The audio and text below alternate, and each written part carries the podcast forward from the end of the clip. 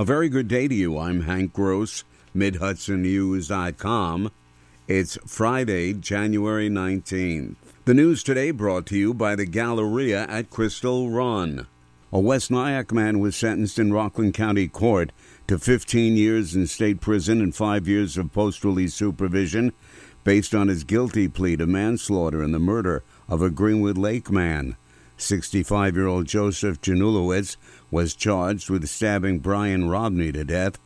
On June 10, 2022, a relative of Romney filed a missing person report with Greenwood Lake Police when he did not arrive at the relative's house as planned. His vehicle was found in West Nyack five days later, and when state police executed a search warrant at a residence at 35 East Street in West Nyack, they found Romney's body concealed in a tarp in a storage room in Januowicz's home on June 16, 2022. Open Space Institute has acquired property in the town of Woodbury that will create an off road trail connection for the Highlands Trail, which extends almost 180 miles through New York and New Jersey. The property safeguards sources of clean water in Orange County. The Northern Ventures property consists of three parcels totaling 169 acres. They're expected to be transferred to the state as an addition to the Schunemunk State Park. OSI purchased the Northern Ventures property for $850,000. New jobs in Sullivan County grew by 4.3% in December compared to the same month one year earlier. The state labor department also reported the Orange Rockland Westchester metro area had just 0.2% new jobs. In the wake of the death of a 16 month old girl in Sullivan County and a grand jury's recommendations that the monitoring of children at risk with Child Protective Services, the county is planning to hire a private consultant to review its practices. At present, the county attorney's office handles those cases, but the grand jury suggested their care be placed with the dedicated unit. John Liddle, County Commissioner of Health and Human Services, told the legislature's Oversight Committee yesterday that the county wants another pair of eyes on the management.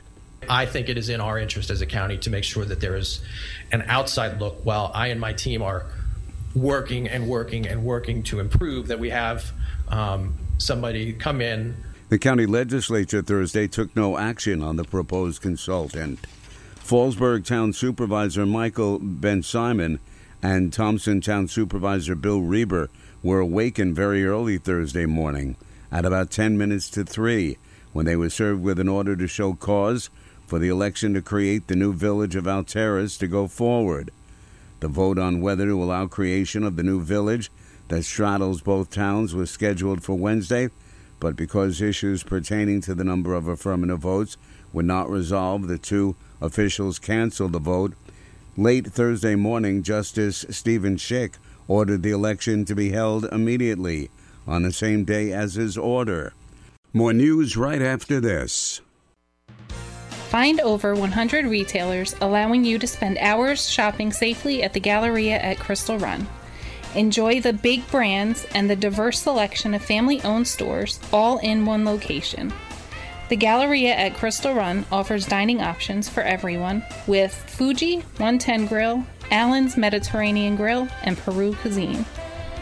Discover the Mid Hudson Valley's premier shopping, dining, and entertainment destination, the Galleria at Crystal Run.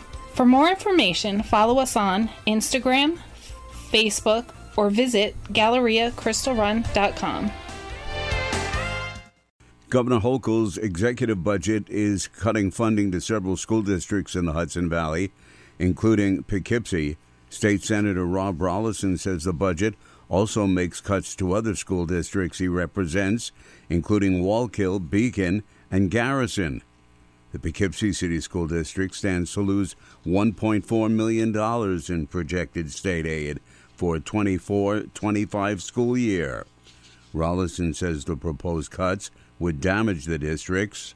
Especially when you're talking about a school district in an inner city with uh, challenges far different than some of the suburban school districts in other areas of, of the 39th and throughout the state. And Poughkeepsie is uh, you know, it's on the way up. And, and to me, uh, this is, is a step backward.